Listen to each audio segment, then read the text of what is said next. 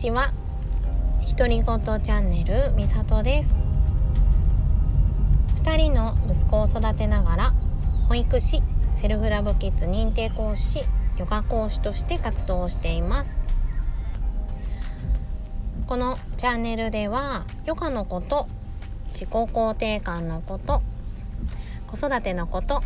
日常で気づいたことをゆるーくお話ししていきます。家事のながら聞きでもいいのでよかったら聞いてくださいね。はいこんにちは。えっ、ー、とお久しぶりのラジオになっているような気がしています。今は11月の10日ですね。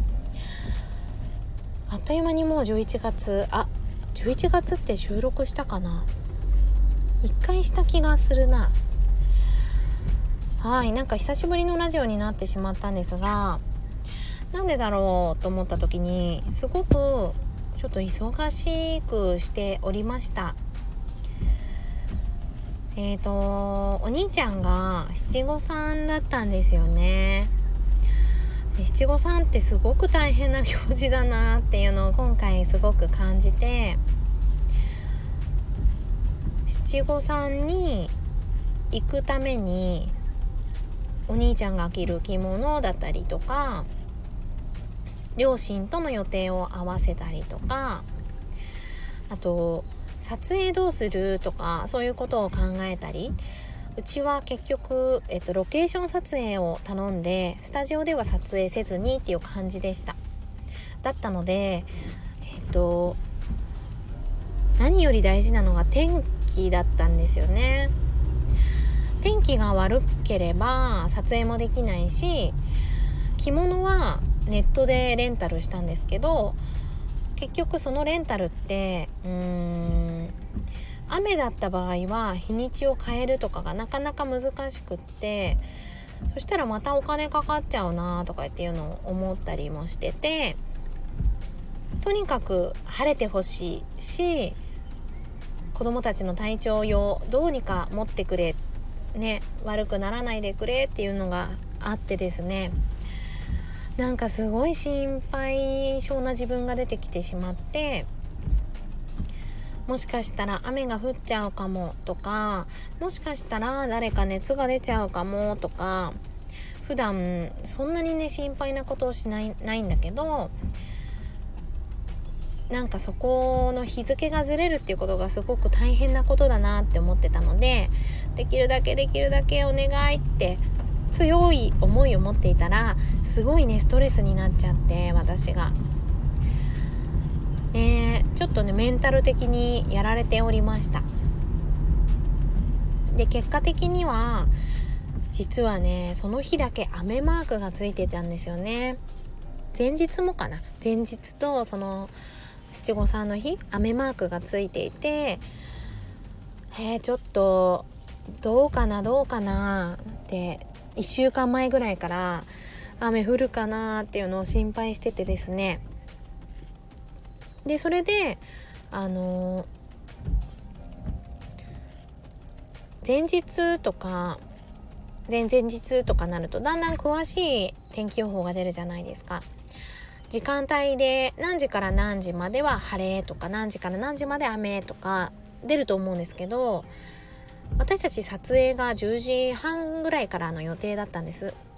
でそしたら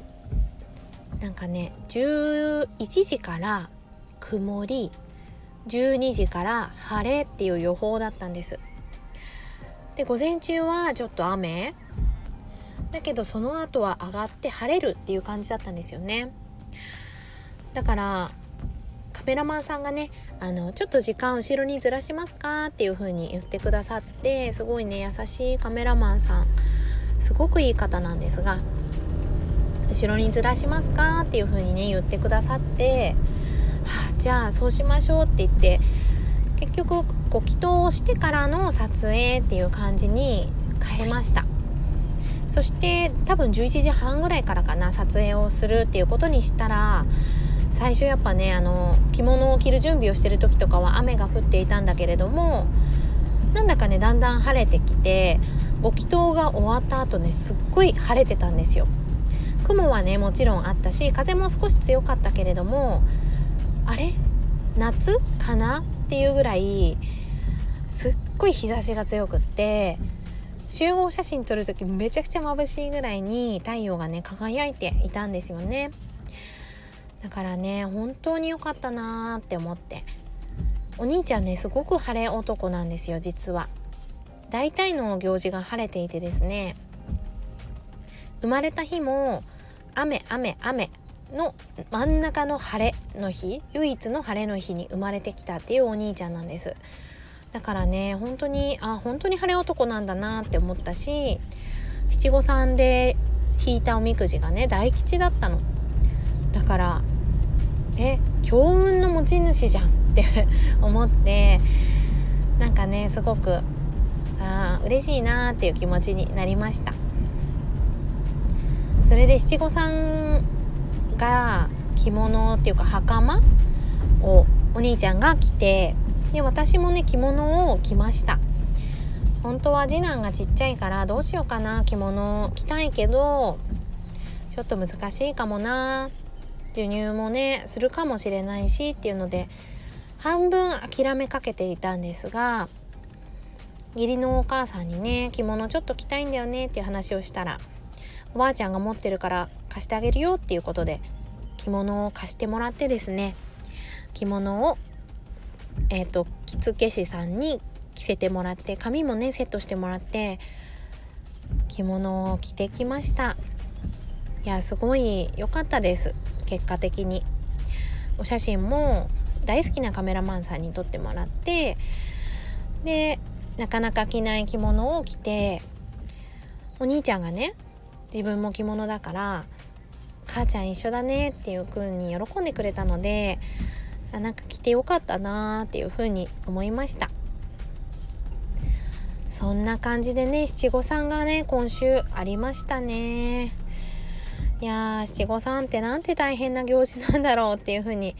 思ってしまうぐらい私のちょっと思いが強くって思いが強くなったことですごくねうーん気持ちが揺さぶられたりした1週間でしたね。そして今週はたくさんのね方とセッションさせてもらったりお話をして働き方についてお話をしたりとかママとことのイベントがあったりとかして本当にうーん充実した1週間だったんです。で今日はねそのママとこと一緒に開催している主催の子と一緒にねよくあの何回も来てくださってる方その方もねあのヨガをやってらっしゃるので一緒に3人でご飯を食べようかっていう風にしてお家に遊びに行きました。で本当にあの同じ立場なんですよねみんなフリーランスで働いていてでそれぞれにたくさんの悩みを抱えているんだけれどもそれを話せる貴重な場だなっていう風に感じてねとっても嬉しかったです。えフリーランスってうーん頑張ろうって思って活動していて SNS とかを頑張って発信していても